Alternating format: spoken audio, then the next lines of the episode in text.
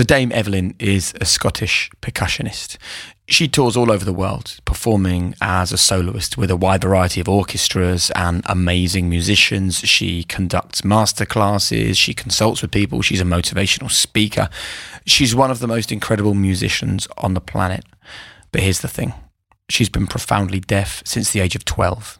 She started to lose her hearing at eight years old. But not only does that not stop her performing, the crucial thing is it also doesn't stop her believing.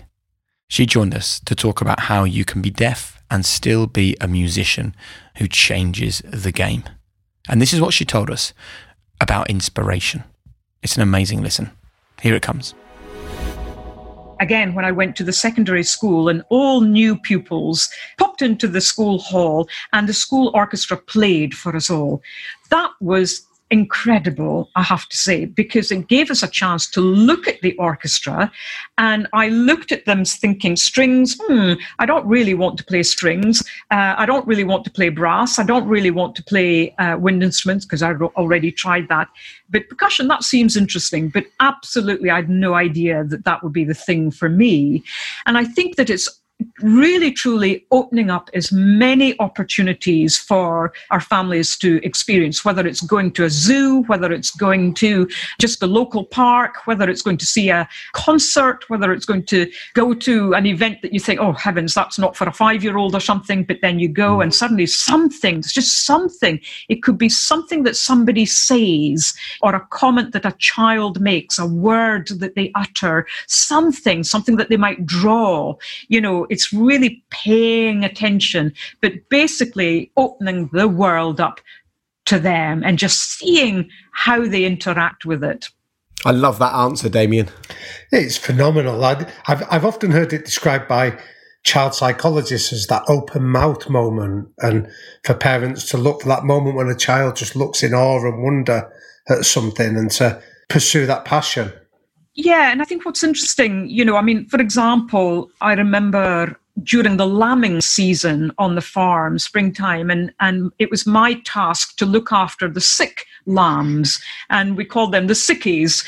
And uh, basically, I had to milk them and, and all of that. And I was allowed to take them in, can you believe, into the kitchen and put them on a rug by the radiator and, and you know, feed them by uh, a milk bottle. And, and, and I used to sleep with them overnight, can you believe, in the kitchen. and then once they become strong enough and they were then, you know, taken to the mart and sold, and I would be given the money for that. And so it was kind of a res- sense of responsibility. But all of these things built together, being around machinery, being around livestock, um, given tasks to do on the farm and so on, was a massive, massive, massive lesson in a way, in various ways. So I suppose for my parents, they could see responsibility. They could see that they could trust um, an eight year old or a 10 year old, you know, buy a great big combine harvester or something like that. Um, they could give that uh, child a task and they would know it would be done. Those sort of things are all building blocks. And that's what it's about. It's building blocks. Just as you build a career, it's building blocks all of the time.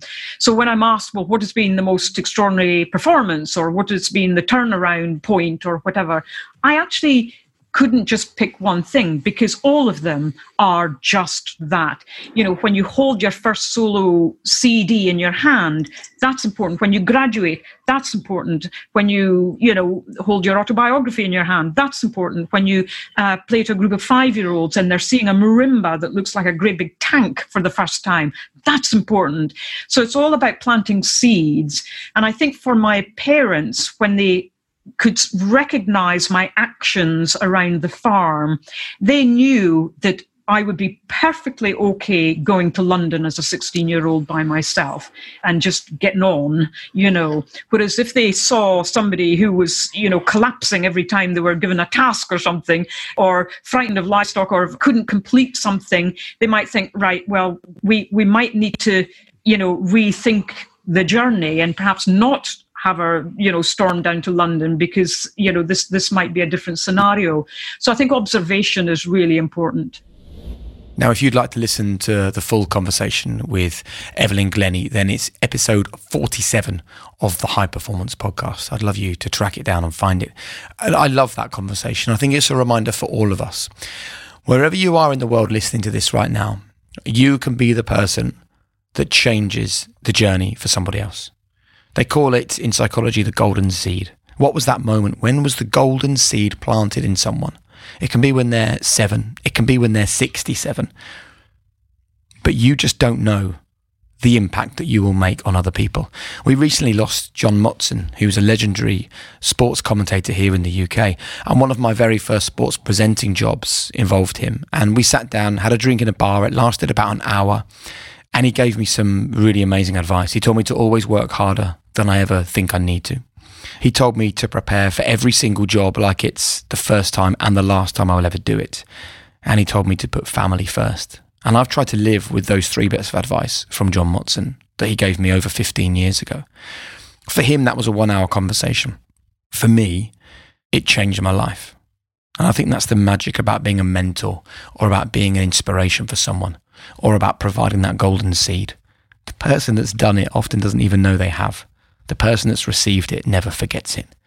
So live a life remembering that no action you take is inert. Whether you're positive, whether you're negative, whether you say nothing at all to someone, it all has an impact on them.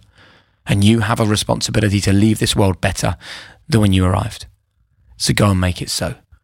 And thanks for listening to this bite sized episode of the High Performance Podcast.